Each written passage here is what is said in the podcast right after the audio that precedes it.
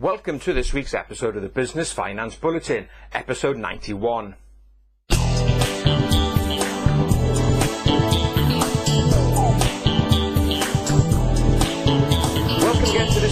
Episode of the Business Finance Bulletin. So what have I got for you in this week's episode? Well, I got some tips on late payment to make sure you don't get caught into a cash crunch. We're also going to be sharing some news about the SEIS scheme. If you're looking to raise equity and you're a startup, some tips around that. Also crowdfunding and in my business finance tip of the week, a chat with a VAT specialist in which she shares some tips on how to avoid getting caught into a VAT trap.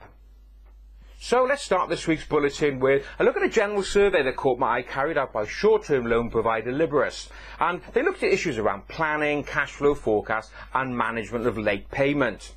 Now the first thing that came out of this um, survey is that 8 out of 10 businesses said they have a business plan. Hmm, I'm not quite sure about that one. Certainly the clients that we deal with that's business loan services, I wouldn't say 80% of them have a plan. But hey, if you do, well done full marks. Now, you know my view on business plans. They don't have to be the size of War and Peace. Just a one-page plan is sufficient. Now, if management of cash flow is important to you, you may have a cash flow forecast. And again, of those businesses surveyed um, who had a cash flow forecast, 46% of them said they don't keep it up to date. How sad is that? You've got a valuable tool for forecasting your forward working capital requirement and you don't keep it up to date do so. It's a great way of managing your cash. So what about uh, late payment tips generally?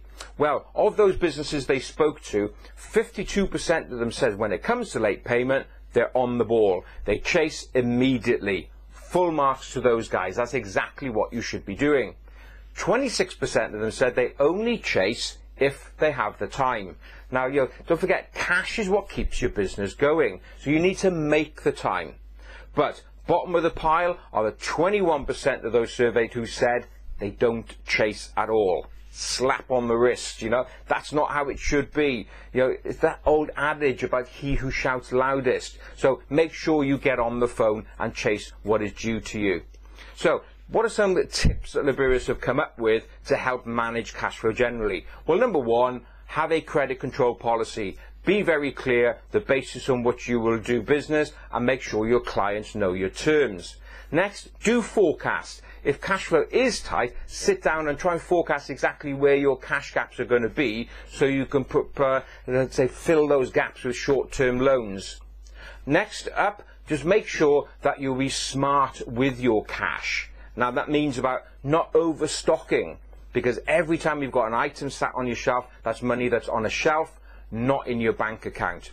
And lastly, just watch out for the warning signs of people extending their terms or falling orders. You just need to be ever mindful when it comes to managing your cash flow. So some great tips there. If you want to know more about what Liberis do, go along to their website, Liberis, as L-I-B-E-R-I-S um, dot co dot UK.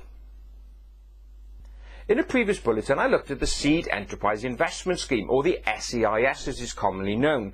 Now this scheme, government run, is really designed to help startups access finance by selling shares to private individuals.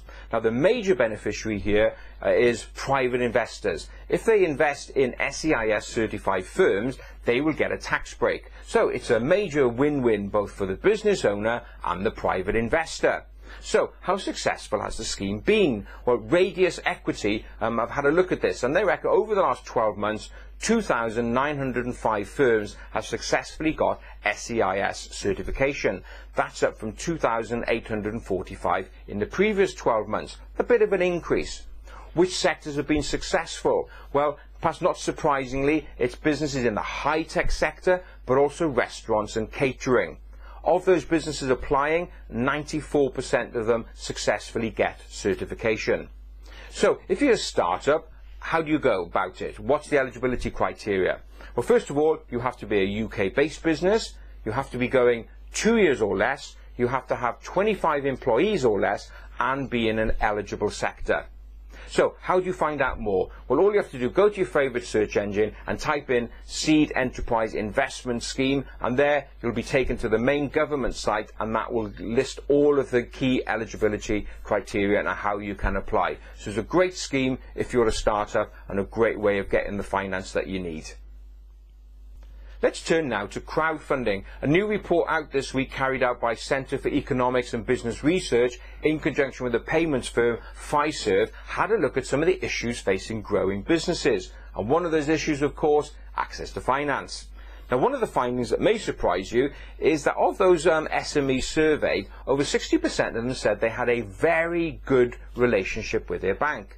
And in fact, 33% said they had a good relationship probably much higher than many people would have thought, and perhaps shows that the banker-customer relationship is not as broken as many may think. But what about finance generally? Well, obviously awareness of crowdfunding um, is on the way up, but the problem is 58% of people surveyed said they don't know where to turn to get more information. So how successful is the sector? Well, the report reckons that in 2014, about 1.2 billion pounds was raised through crowdfunding and alternative finance. But they say by 2020 it'll be increasing to uh, just over 12 billion pounds. Not an insignificant sum.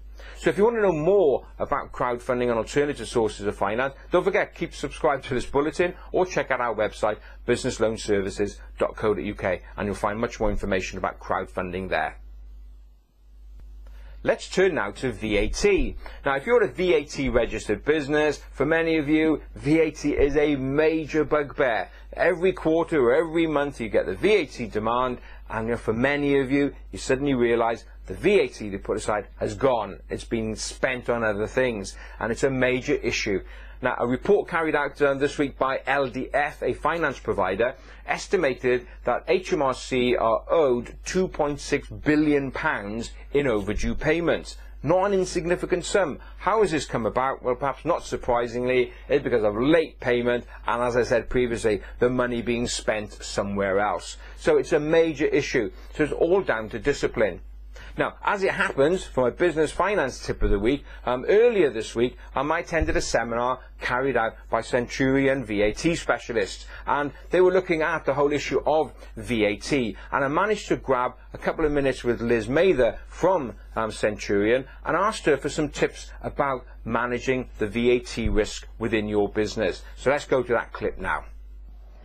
Thanks, Rob. Well, yeah, it's really important, particularly with the pressure on for small business owners these days to try and manage all the various issues. And, and that, unfortunately, is one of the things that gets left behind. Funny enough, there was an article the other day to say how few businesses actually even knew what the VAT registration threshold was in the UK, which, for the avoidance of doubt, is £82,000 of taxable turnover at the moment. Mm. So if you were to ask me what a, a start-up business should be looking at from a VAT perspective, perspective. I think it's just making sure they identify that they know what their correct liabilities are for their income for that purposes. So is it taxable income? Is it zero rated income? Is it standard rated income? The alternatives are it could be VAT exempt income, perhaps if they're in the financial services market, for example, but it's the taxable level of income they need to manage, and they need to check that on a monthly basis and carry a rolling 12 months figure to make sure they know where they are on taxable income as compared to that VAT registration threshold. So that would be my one big tip for unregistered businesses. Mm -hmm. If I was talking to uh, newly registered businesses who then are charging VAT on this supplies, the really important thing is never confuse the fact that that VAT is your money. It is tax that is owed to the revenue. And yes, like it or not, you are an unpaid tax collector. But the worst thing you can do in a business where cash is king is to spend that VAT in the business and then get to the end of the VAT month or the VAT quarter and find you haven't got the funds to pay it. So don't confuse VAT cash with, with your own money. And then fundamentally for any business, I suppose it's record keeping and maintenance and getting access to information that will keep you up to speed. That does change. We've seen some major changes on technical digital services online from the start of this year, which has caused a huge amount of problems. If you're on Twitter, look at the hashtag VATMess or VATMOSS, and you'll see the sort of problems that small businesses are facing in that area. So just make sure you come along to events that are available to you. You look at Business Wales website to see what VAT courses might be on there, or you, you sign on for a, a VAT newsletter from the likes of Centurion. And how could people get hold of you if they want to know more information about what you can do? Well, we come up usually on the first page on the website or on Google searches, I'm pleased to say. So just look at um, www.centurionvat.com and you'll find us. We were, after all, the best VAT team in the UK 2013.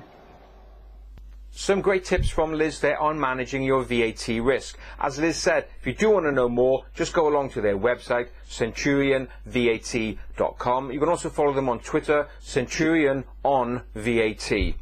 So that's it for this week. As ever, I hope you enjoyed it and please do feel free to share it amongst your colleagues or give the video a like. Don't forget there's also the podcast version available on our SoundCloud and iTunes page. Just search for Business Finance Bulletin. So that's it for this week. Thanks very much for being with me. Look forward to being with you again next Friday. Have a great, successful and profitable week. Bye bye now.